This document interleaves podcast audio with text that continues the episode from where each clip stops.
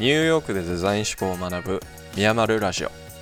この番組はニューヨークのデザインスクールに留学しゼロからデザイン思考を学んでいる私ミヤッチと東京で外資系企業に働く私マルさんがニューヨークでのトレンドやキャリアテック系のニュースなどについてデザイン思考の観点からゆるく語っていくラジオです。新年明けましておめでとうございます。噛んだな。ちょ噛んだわちょもう一回行くわ新年明けましておめでとうございます。おめでとうございます。今年はねどんな年になるか、まあ、新年第1回目の収録は、まあ、ちょっと雑談会という景色ですね。僕らも初めての取り組みなんですけれども、まあ、ポッドキャスターあるあるというかちょっと一段落したら雑談会取りがちっていうポッドキャスターあるあるをね僕らもご多分に漏れずなぞっていければなと思って今回収録していますまあ我々が一段落したのかどうかはさておきですけどね。まあ年末年始ということで、まあ今収録中はね、まだ年末なんで、まあ、気分的には一段落ということで。宮地は引っ越したりしたんだもんねはい、実は僕昨日引っ越しまして、もともとあの、ブルックリンのプロスペクトパークっていう大きい公園があるんですけど、そこからさらに下に下っていって、まあマンハッタンから40分、45分ぐらいの電車で行った場所にフラットブッシュっていう場所があるんですけど、そこにいたんですが、えー昨日おブルックリンとマンハッタンををつなぐ橋があるんですけど、うんうんそのブルックリンの橋のふもとにあるダンボという町に引っ越してきました。なのでもうマンハッタンに行くにはもう一駅電車乗ればマンハあッタンに、はい、あなるほどなるほど。関西で言うとあれってことね。その尼崎みたいなことね。そうそうそうそうそうそう。淀川を越えてすぐの町に住んでるっていう。そういう感じそういう感じ。はいはいはいはい。なるほど。んでマンハッタンにかかる所要時間はもう半分以下になったしあの、このダンボって町がさ、まあ、今日カジュアルだと思うからちょっと雑談させてもらうと、ダンボって町なんだけどこれ、うん。結構いい町でさはいはい。あのウィリアムズバーグって聞いたことあるでしょ？なんかあるようなないような、うん、そうあのウィリアムズバーグっていうのはあのブルックリンのなんていうのマンハッタンから見て右右側？あー、うんうん。東側に位置するブルックリンにあるんだけどそのウィリアムズバーグっていうのはまあいあのなんていうの？うん再開発された町であのなんていうのかな？青山とかあーモツサンドみたいな非常にこう、うん。綺麗な街並みなんだよねブルックリンの中でも。うんうんうんで結構おしゃれで、まあ、今もともとブルックリンってまあ低所得者じゃないけどどちらかっていうとこう安い物件が立ち並ぶエリアだったのが、まあ、ウィリアムズバーグをまあ皮切りに、あのーもう高騰してて今その住宅価格が。はいはいはいはい。マンハッタンと住むのと同じぐらいの、まあ、値段の物件とかがバンバンできててまあ新しいっていうのもあるんだけどね建物自体が、うんうんで街もその綺麗になってるんで、うんうん。まあ、すごくあの今観光名所にもなってるんだよ。そのウィリアムズバーグっていう場所が。はいはいはいはいでですねこのダンボっていう僕が引っ越してきた街はあの僕の中でもネクストウィリアムズバーグじゃないかと思っていて、なるほどね、うん。はい、あのここもね結構再開発というか、まあ、開発が進んでて新しい建物がバンバンできててあの、はいはい。おしゃれなカフェだったりとか飲食店もすごい多いし、うんうんうんうん。あのショップも結構多いんだよねはいはいはいはい。そうだからあのあんまりこう観光地として知られてないと思うんだけどあの、まあ、ウィリアムズバーグが好きな方はぜひダンボもあの来てもらうといいかなと思う。あの橋もね麓から見れるしニューヨークまあ、マンハッタンのね景色もほんとすぐあの見れるんでちょっと後で写真インスタに上げるんでちょっと見てくださいダンボの街並み。ああで通勤というか通学時間が半分になって。そう。今まで4045分ぐらいだったのが今もう20分ぐらいになって。うん。でまあ街の雰囲気も良くなって。そうそうそうそう。でしかもねあの面白いのが俺今まで家賃俺家賃これ言って大丈夫だよね。なんか変なことあるかな家賃言って。ないよな大丈夫なんだよ。別にいいよね別に、うん。俺850ドルのとこに住んでたの前。う、んうん。で今800ドルに下がって家賃が。わな何が起こったんやそれは。いやなんかねよくわからん。あのまあ前の物件はまあ部屋が広かったのと部屋の中にまあうん。テレビ冷蔵庫電子レンジいろいろ揃ってたんだけど、まあ、今回はもう特に何もなくて、うんただまああの前回よりもかなりちょっとプライバシー的にはまあなんていうのかな。あの改善されてるのと、うん。あの中国人のオーナーさんなんだよね。ではいなんかまあその辺もあって値段が安いのか分からんけど、まあ、かなりいい値段で、まあ、今800ドルで済ましてもらってて。ああで同じようにその一応シェアハウスというか、そうそうそうルームシェアキッチンとリあのキッチンはシェアで、うん。3つ3つ部屋がこう横並びになってて、うんで部屋出たらキッチンがあるみたいな感じになってるイなるほど。メージかな。そうそうそう、へー。いいですねニューヨークのシェアハウス生活っていうのはなんかうん。なんかみんなその住んでる人たちで溜まって飲んだりすんの？いやしないな。これはね結構難しい。あのーまあもしね大学のその寮とかだったらまあそういうこと全然あるんだけどやっぱり誰が住んでるのかわからないんだよね俺も。今俺の隣に住んでる人って白人の女性で夜にウーバーのドライバーをしてる人なんだよはいはいはいはいはい。でそれ以外は何も知らなくて。で、うん。まあその生活スタイルが昼夜逆だから会わなくていいっていうところも逆にそれは俺にとってメリットに考えててあんまりこううん。干渉しないっていうちょっとこう大人な付き合いを求めててでちょうどそれが理由で良かったんだけどうんうんうん。までああれとね。なんかもはやそのシェアハウスっちゃシェアハウスなんだけど、うん。その普通のアパートみたいな感じで。そうそうそうそうそう。テラハみたいなあんなキラキラしてない。もう本当東京都のアパートマンションに住んでる皆さんみたいな。なんか顔は知ってるけど口聞かないみたいな。そんな感じだな。その自分の、自分のこの部屋のドアに鍵がついててもうそっから先が自分の部屋でそれ以外は本当にただの廊下みたいな感じになってるっていう。そうそうそうそうそうそう。まさにその通り。いやーいいね。いやなんかいやいい話なんだけどいやなんか酒飲みたかったなっていう。いや俺もねあの録音前に気づいたのがさうわこれビール買ってくればよかったわと思って大失敗したなと思って。うん。いやまあそもそもねそうね。お前は今何時やったっけ？えー、7時7時19時ね。こっちは、日本は今朝の9時なんですよ。6時9時か。うん、うん。うん。まあ本当はねなんかまあどっかでこう酒を飲みながらこれもポッドキャスターあるあるだけどこう飲酒雑談会みたいなのねしたいなと思ってるので、まあねそうだよね。それはまたの機会に。まあでもちょっと気持ちだけでは気持ちだけでも酔っ払ってちょっと話していければなと思ってるので。うん。いやーそうなんだよな。酔っ払ってるとなめちゃくちゃ話が饒舌にあることないことベラベラ喋れるのにな。いやいつでもいけるじゃん。いつでも喋れるやんまあそうですね。まあまあまあそのニューヨークの話っていうのは今後も宮地の方からそのブルックリンの良さみたいなところは通常回でも語ってもらうとしてうん。えーっとまあ2023年なんでね、まあ、雑談とはいえちょっとアジェンダみたいなのは決めてきていてうん。まあ今年の抱負っていうところと、まあ、あとは、まあ、僕らがこのポッドキャストを始めた経緯みたいなところについてお話ができればなと思っています。うん。まあって言ってもねポッドキャスト、まあ、ぶっちゃけて言うと別にデザイン思考じゃなくてもよかったんだよねっていうところだよね。ぶっちゃけで言うとっていう。何かまあね。ポッドキャストがしたかったっていう、そうだね。それは間違いない、実際俺実はやったんだよね。一人で。うん。だけうんうんうんうん。どその一人喋りがまず難しいっていうのとあとやっぱその当時まだ日本にいたっていうのでそのトピックがどうしても難しかったんだよね。そのなんかこうやっぱり最初なんかこうシャープというかその明確なその話すトピックがないとうん。なんかその続けていくにあたってなんていうのこう話題がどんどん一貫性なくなって多分聞いてる人もなんか今日はあの話してなんか来週は全然違う話しててってなるからなんかその多分フォロワーじゃないけどそ、のリスナーもついてきてこれないと思うしっていうところで、まあやっぱりその2つは難しかったかな一人でやってみた時はそうだよね。いやいやそうだと思うわ。なんかまあ自分の中でも発信していくのも難しいしかつその差別化していくというか他のポッドキャストに対して自分たちの立ち位置を明確にしていくみたいなのが難しくなっていくから。うん。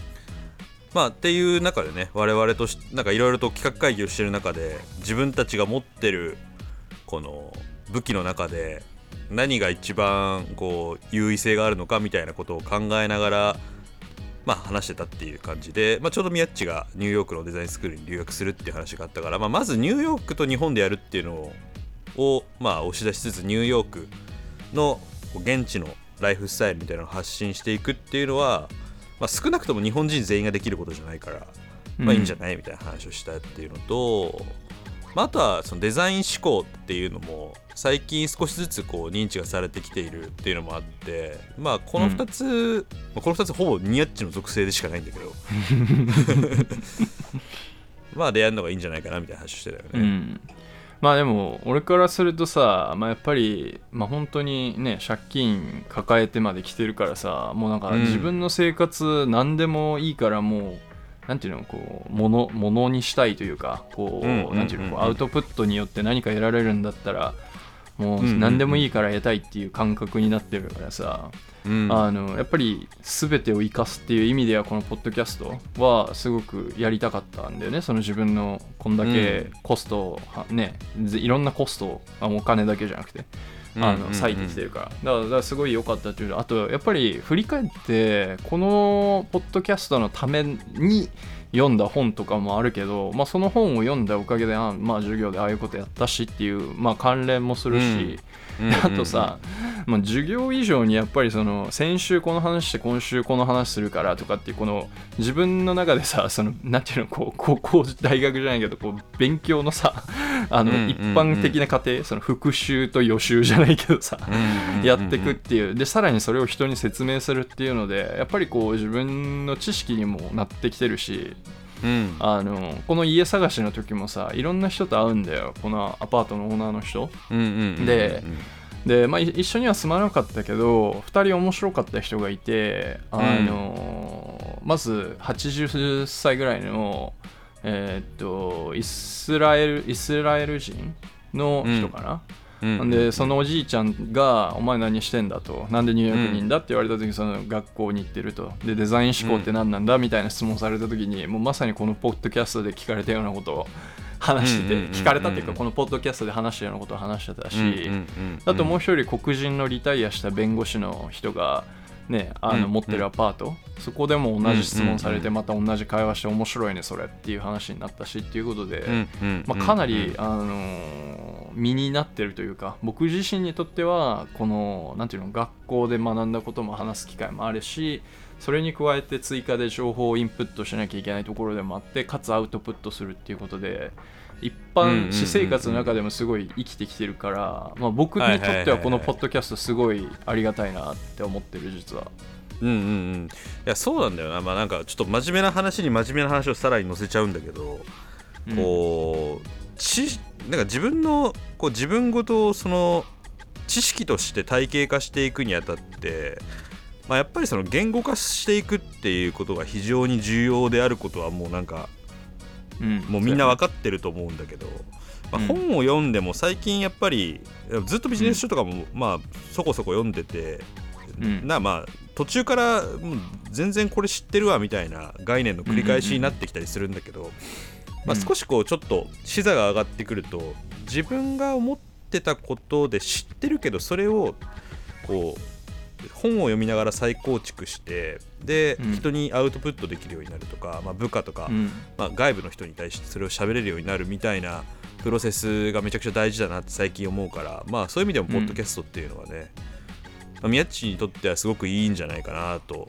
まあ、普通に客観的に見ても思うなっていううん。のもあるし、まあ、今後はねちょっと僕の話もできればいいかなと思ってるので。うんうんえーっとまあまあでちょっとね真面目な話でそのブルックリンというか、そのポッドキャストを始めた話、うんまあそんな感じですかね、まあ、あとはあれだな、ポッドキャスト名を決める時もどうしようかみたいな話があってまあ、うん。まあいろいろ紆余曲折があったんですけど結局はあの古典ラジオさんのフォーマットをそのまま踏襲するっていうことをさせていただいてまあもうポッドキャスト界のもうトップスターであるポ古典ラジオさんのポッドキャスト名のこの付け方のフォーマットが歴史を楽しく学ぶ古典ラジオかな、うん。っていう、まあ、窃盗語がついてて、まあ、それをそのまま 全くばまあそのまま生かしてニューヨークでデザイン思考を学ぶ宮丸ラジオっていう形にしたと。崇拝してるもんね、いや丸さんね。いやー普通にすごいからな。まあ俺らより忙しい人たちが俺らの30倍ぐらいのリソースを使って撮ってるからね、うん、あれてか忘年会出るとか何とかって言ってなかった？あいいとこに来ましたね。ゆる言語学ラジオさんので忘年会にも参加してきたんですよね。ああどうだっいやめちゃくちゃ 面白かったよ。面白かった、うんあのたえなんなん？それオフラインなの？オフラインオフライン。オフラインですよ。おおえじゃあ何、直で会うの？そうそう。700人ぐらい参加されてて。すげえな。うん。まあしかも700人のオフラインのチケットがもう発売数時間で即完売になっ感じそれさいやあの忘年会の費用自体はそんなに高くなくてさ4000円ぐらいだったかな。あじゃあもうで会場費みたいな。なんか飲み屋とかそういう話。うん、でまあ物販とかやってたりとかあとは二次会そのもう会場でそのまま二次会もあって。うん。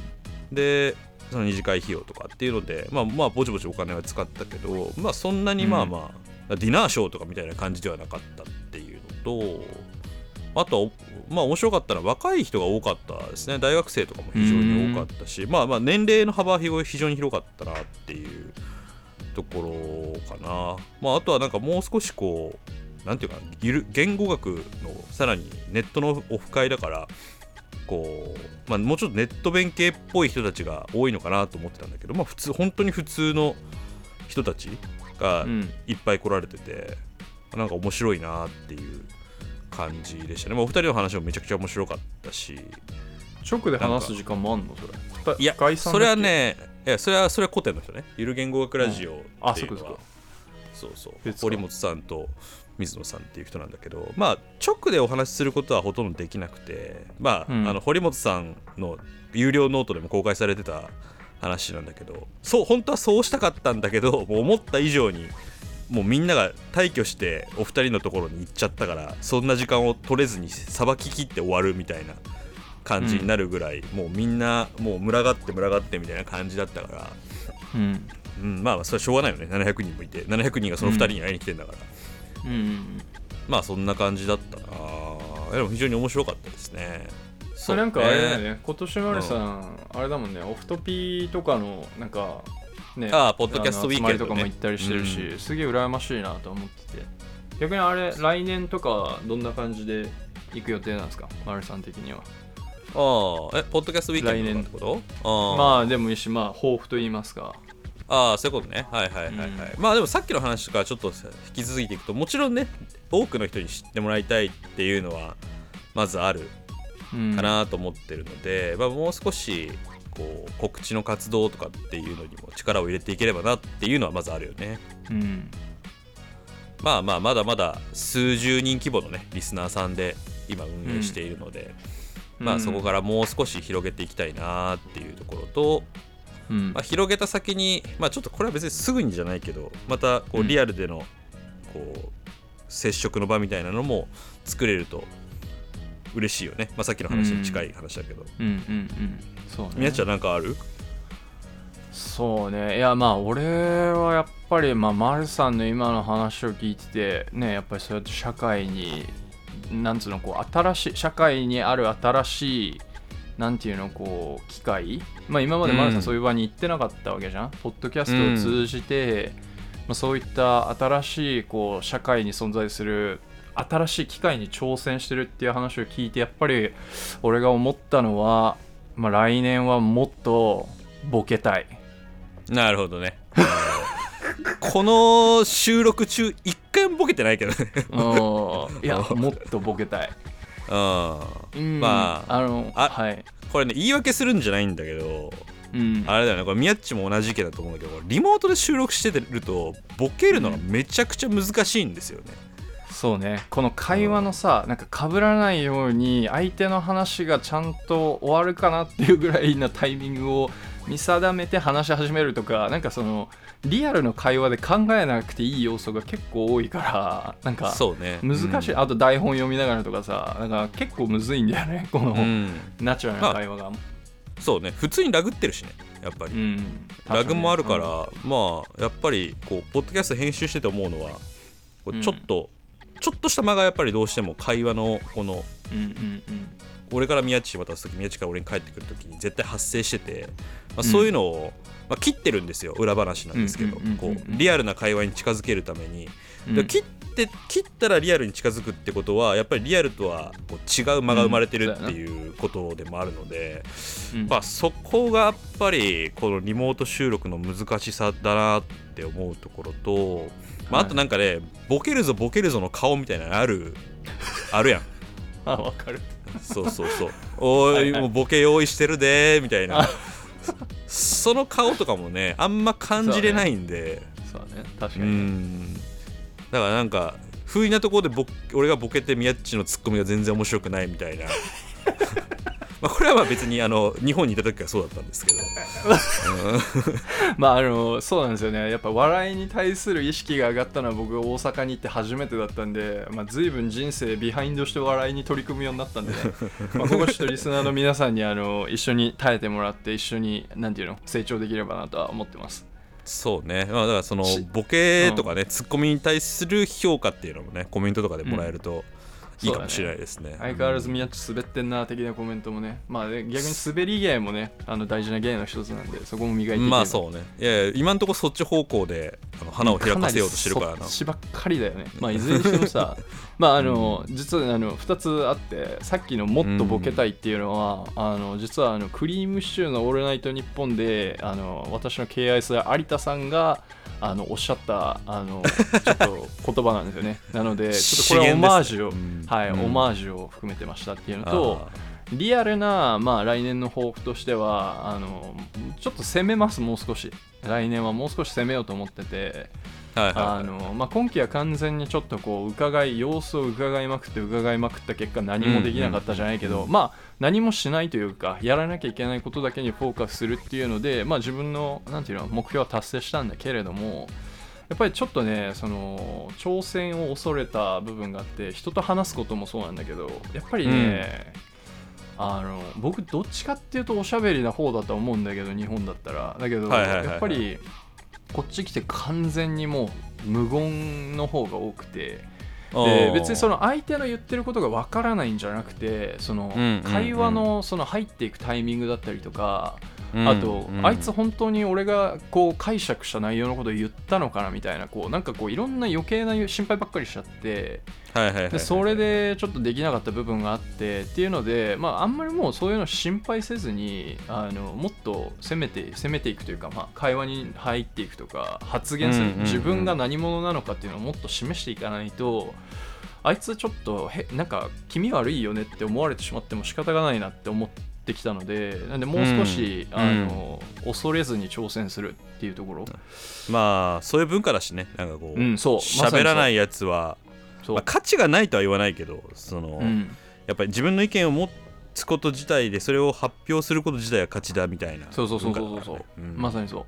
で逆にあっちからするとなんで喋んないの？みたいな、ううん。んあの別にその僕たちは待たないよみたいな。話したければ話せばいいじゃんみたいなスタンスだから、っうんていうことでそうだまねあうん。そう。ということで、まあ、まずファーストステップとして僕はあの222ドルのジムに明日加入してまいります。高くない？バチクソ高い。バチクソ高い。3万？ほぼ3万やん、2万5千円まあ6千円ぐらいかかりますねうん。多分ねこれ。まあこれちょっとあのー作戦ジムってのはその喋りのジムってことだよねいやもうべしゃりもうあの1時間みっちり10分トークを6回やるっていう。で毎回レビューしてもらうみたいな感じのジムなんだけど。めちゃくちゃいいやん。笑いのビッグ3を鍛えていくわけね。いやマジで。俺帰国した時にはもうなんか首の太さ多分バキ並みになってると思うわ。ああチーンって入ってると思いますねこれ多分 編集で。前回チーン入れろって言ったのに入ってなかったからな。まあでもスルーしたね。まあうん。リアルな話なんでかっていうと、まあ、ちょっとその本当にこう最初のさ前期はもう本当もう節約しか考えなさすぎてちょっと生活がねちょっとあまりこう楽しくなかったんだよね。でいやーはいはいはいはいでまあ家賃もちょっと下げたしでこのダンボって街結構可能性あるなと思っててうん。でやっぱりその学校以外のコミュニティに所属してないっていうのが、まあ、まず一つあってなので、はいはいはいはい。そうん。のジムに行くとそのクラスアクティビティとかもあるんであの、うん。結構いいジムなんだよねやっぱり値段がそれだけするんで。っていうので、でまあ、そういう結局リアルなジムは普通に体を鍛えるジムだよね。うん体を鍛えるジムで、まああのなんていうんだろう日本でいうコナミみたいな感じかな。はいはいはいはいはい、うん。あのスクールでこうヨガとかなんかこのボディーコンバットとかある感じね。そうそう、バスあのフローの設備もあってみたいな。うん。でまあ風呂の設備が整ってるっていうのも結構一つのポイントとしては俺にはあって。今あの入ってきたアパートすごいいいアパートであの別にシャワーとかも問題ないんだけど、うん。まああのそっちのシャワーを1日2回使えばシャンプーとか変わんで済むししかもそこのシャンプーめっちゃいいシャンプー使ってたりするから。あの、まあうんまあ大したもんじゃないけどね。あとこっちってさ、その日本みたいに3000円で1時間マッサージが全然ないんだよね。そんなもんだからさ、うん。でそこサウナとかもあったりしてだからまあちょっと正直今まであんまりこうリラクゼーションにお金も使ってなかったしっていうところで、うん。まあいろいろその筋トレ以外もあるしコミュニティっていうところに所属したいと。何らかローカルコミュニティを見つけたいっていうのと人と会いたいっていうネイティブと会いたいっていうのと、うん。まあ、あとはね精神的なものと肉体的な健康とリラクゼーションっていうまあこの理由で、まあ、ちょっと攻めてみようかなと。ちょっとなるほどなるほど。まあ、投資的な考えですけどね。それで言うとさニューヨークでポッドキャストをやってる日本人でコミュニティ作ってほしいんだけど無理なの？それ面白いね。あの我々が確かに。これも裏話の一つでさっき話したあのポッドキャストの、うん。えーっと名前を決める時の裏話の一つなんだけどえーっと宮っちが「オールナイトニッポン」を好きだから「オールナイトニューヨーク ANN そのままでいいんじゃない?」みたいな話とかも一瞬あったんだけど、そうだよね。そそれを調べたら普通におったんよねもう。そうね。先にいらっしゃったんですよね「オールナイトニューヨーク」っていうコンテンツ名でやってらっしゃる方が、でその方々は多分ニューヨークでもう結構100話ぐらい上げてらっしゃって。そうだね。100話以上上げてるわ、うん。なんかまあ普通にね我々も参考にさせていただいたりとかもしていて、うん俺結構聞いたから多分60話ぐらい聞いたんじゃないかな。うんうん。うんなんかそういう方々ともねなんかこう普通になんかニューヨークの日本人コミュニティみたいなところにもあるだしまあ日本人と絡むのは必ずしもいいとは限らないんだけど。うんうん。まあそういうのは来年は目指していってもいいかなと思いますでも俺は私は私でねこのに日本でのポッドキャスト界隈にもう少しこう参加できるようにできればなと思うからまあ、逆に宮っちはそっちでそういった横のつながりみたいな、確かに。うん、まだリアルでもオンラインでも他のポッドキャスターさんと絡んだことないもんね。ないね。ないない、うん。その辺はなんか面白いからやってみてもいいかなと思いますね。うん。確かに確かに。まあ2023年ね、まあ、そんな感じで僕は、だからまあもうちょっと伸ばしていきたいっていうところと、まあ、リアルイベントみたいなところ、まあいやその別にあのイベントは間違いなくできないから、うん。あのまあ、リスナーさんとかとお会いできるぐらいのなんかこう規模感になればいいかなっていうのは考えてるっていうのと、まあ、さっき話したようにこうポッドキャスター界での横のつながりみたいなところは、まあ、ポッドキャストとしては目指していければいいかなとは思ってますね。そうだね。うん。まあ、宮地としては、あれかな、まあ、その、まあ、より生活を充実させるっていうことだよね。そうだね。端的に言うと。まあ本当なんだろう。前回はマイナスだったと思う。そのニューヨークを生かすってニューヨークにこう定住するっていうところでマイナスからゼロになる感じだったから、うん。まあ、これからちょっとゼロからプラス域に入っていけるようにちょっとこの、ね、せっかくニューヨークにいるんだからちょっと生活楽しめるようにしたいなと思ってるんで、うん。ちょっとプラス域に入るためにちょっと取り組んでいこうと思います。ああ、まあ、それはめちゃくちゃいい心がけだよね。うん。はい。で、他何話そうかしてたかっていうと、あー好きなポッドキャストの話か、まあ、ちょっと俺も話したな。古典ラジオとゆる言語学ラジオはな、でもトップ2だからなもはや、うん。普通に普通にランキング上位だからな。そう僕が好きだとかじゃなくて普通にランキングで、まあそのポッドキャストアワードも取ってらっしゃるし、ね。お二組とも。うん。あとどうでもいいけど加納姉妹のファビュラスワールドはめちゃくちゃ面白いらしいね。あれ俺一回聞いたけどそんなおもろかったかな。なんかあんまり残んなかったな。あー。なんか、うん。まあ好きな人にはめちゃくちゃ刺さってるらしいけどね。普通にランキングでもいやでもランキング高いよね。うん知ってるうん。そうね。まあ。僕はまあ、うん。オフトピックとかねあのオフトピックっていうその結構そのガジェットなんだろう IT 系かな？なんかまあ世の中のそのスタートアップとか IT 系の話をあの解説してるあのメディアというかポッドキャストがまあさい好きな番組かな？まああとはラジオだよね「オールナイトニッポン」ばっかり聞いてるから。まあこれはもううん。すでに何度か説明してる通りで。うん。そうだね。いやなんかそのまあこの古典ラジオとかゆる言語学ラジオさんとかもまあ歴史と言語学っていうのをまあテーマにされてらっしゃるんだけどそれってやっぱりこう聞いてて面白い話にできやすいというかまあ、うんあくまでその実学じゃなくて雑学に近いリベラルアーツに近いから、あのなんかこう実際のこうビジネス書を読んでるっていう感覚っていうよりは人文書を読んでるような感覚に近いというかこの暴流自分の中で生活に本当は直接関わらないんだけど自分の生活を豊かにする情報うん。だよねっていうのでなんかこう聞いてて楽しいんだけどこのデデザイン思考って、まあ、言うたらバリバリのこのビジネス的な概念だから、うん。社会人の人からすると、まあ、まあよく言うと普通に直接的なインプットになるけど、まあ、悪く言うと、まあ、なんか仕事を疲れてまたさらにそんなこと聞きたくないっていううん。エンタメになりづらいみたいなところがうん。あるなと思っていてまうん。あそこら辺もねちょ2023年のバランス感覚として、まあ、ちょっとねこう今このこのエピソードを収録してる時点ではデザイン思考の D スクールの5ステップをなぞっていってて、うんえーっと公開してるのはそうねアイディエートじゃなくてアイディエートぐらいまでか。えーと公開してる。うん。そうだよね。あじゃあでプロトタイプテスト。とレストが残ってるのか、うん。そうそうそうそう。でそれが終わったらちょっとねこうエンタメ的というかデザイン思考に少しだけ関わるんだけど、まあうん。ほぼほぼエンタメコンテンツみたいなのにも挑戦していきたいですね。エンタメコンテンツってどんな感じなの？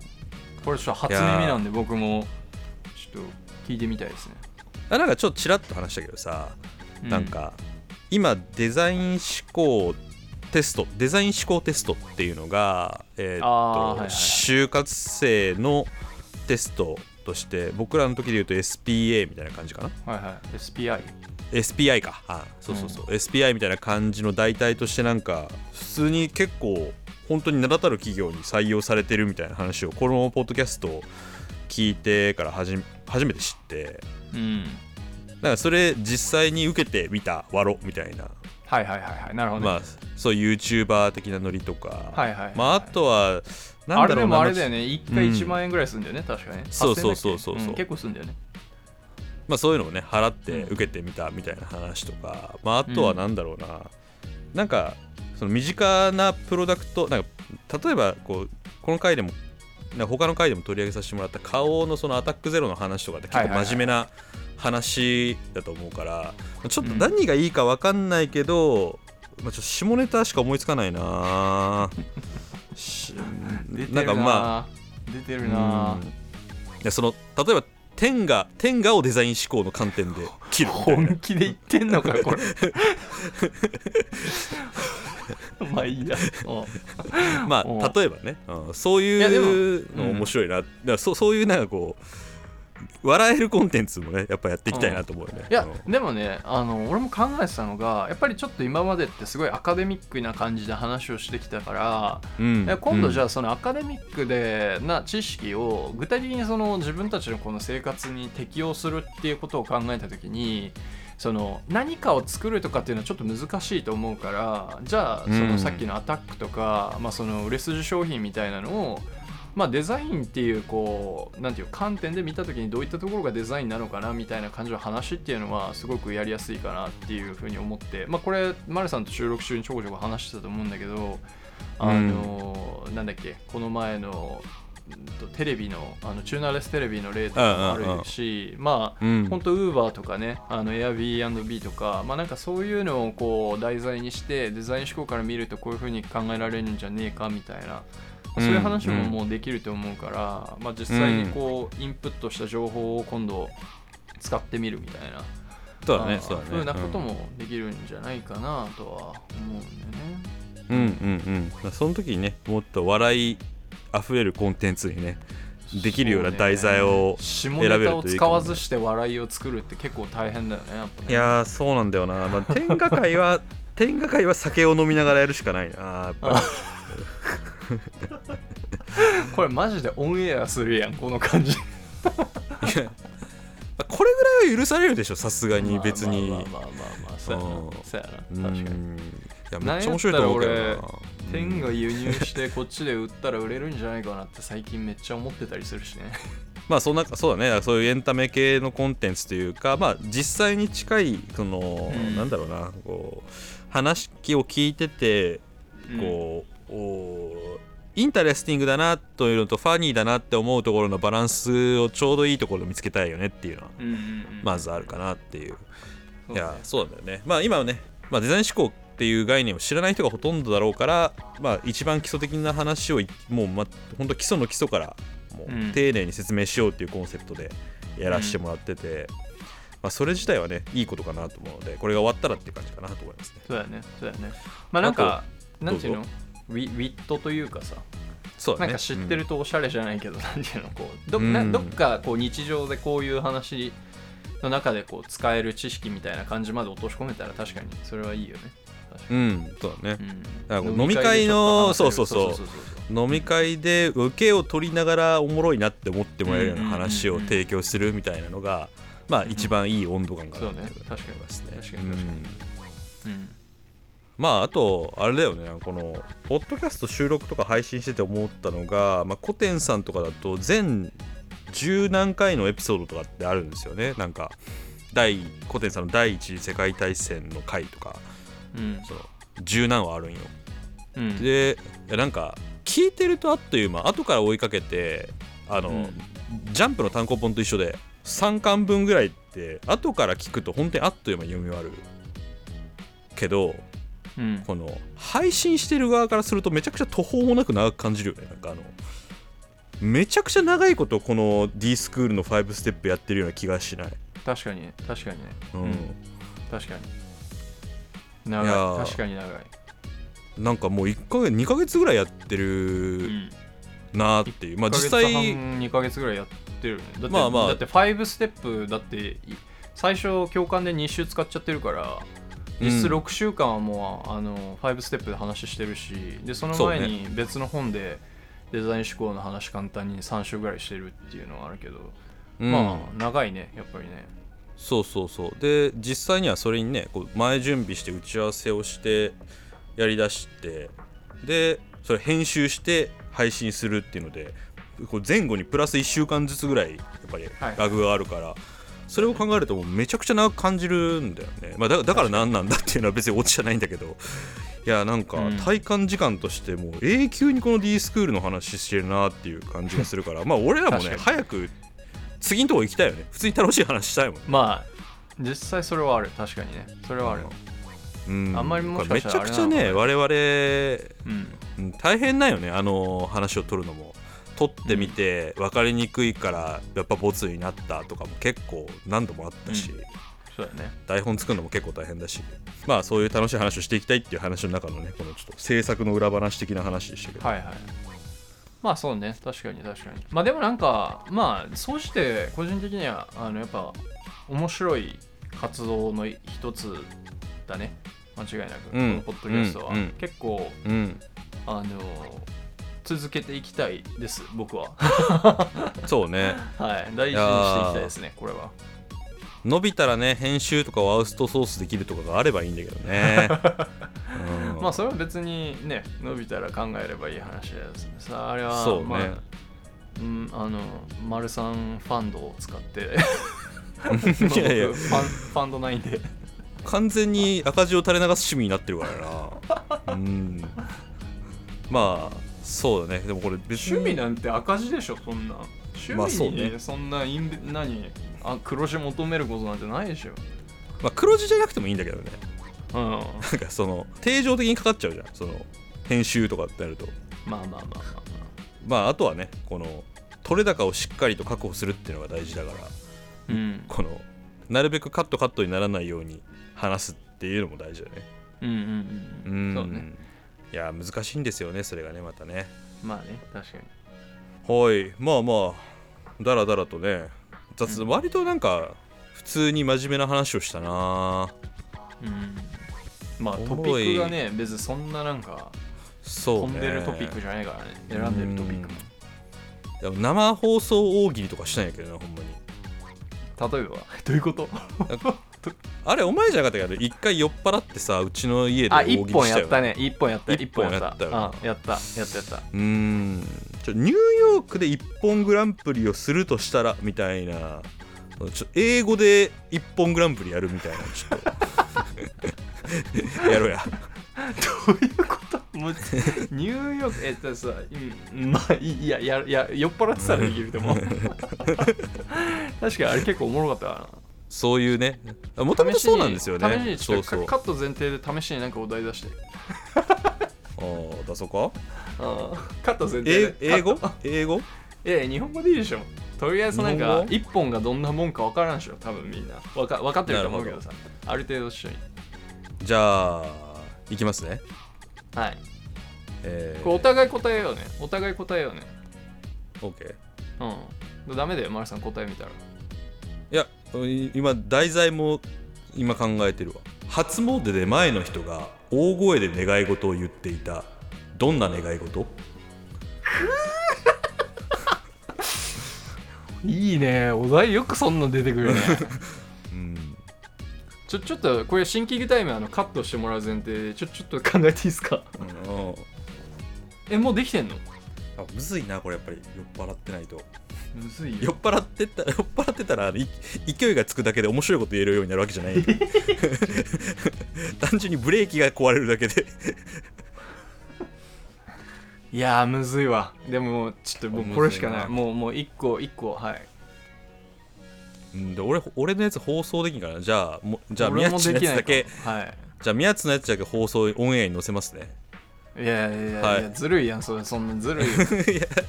い俺次の回でやるわじゃあ。俺も近しいこと多分。うん。じゃあ行くよ。おはいはい行こうお願いお題お題お願いします。初詣。前の人が大声で願い事を言っていた。どんな願い事？チェンジ まあそっち系になるよねやっぱり。うん、うん、いやいいと思う。ないよもうこれしかねいいと思ういいと思う。いいと思う。すっげえピンク多かったじゃん今日。うーん。まああと編集に任せるわ。いやーまあこんな感じでね2023年は笑いにあふれるポッドキャストを目指していければと思いますので。そうだね。はい。皆さんもぜひ継続して聞いてもらえるとありがたいです、はい。はーい。じゃあ本年もどうぞよろしくお願いします。よろしくお願いします。宮丸ラジオでした。はい。またね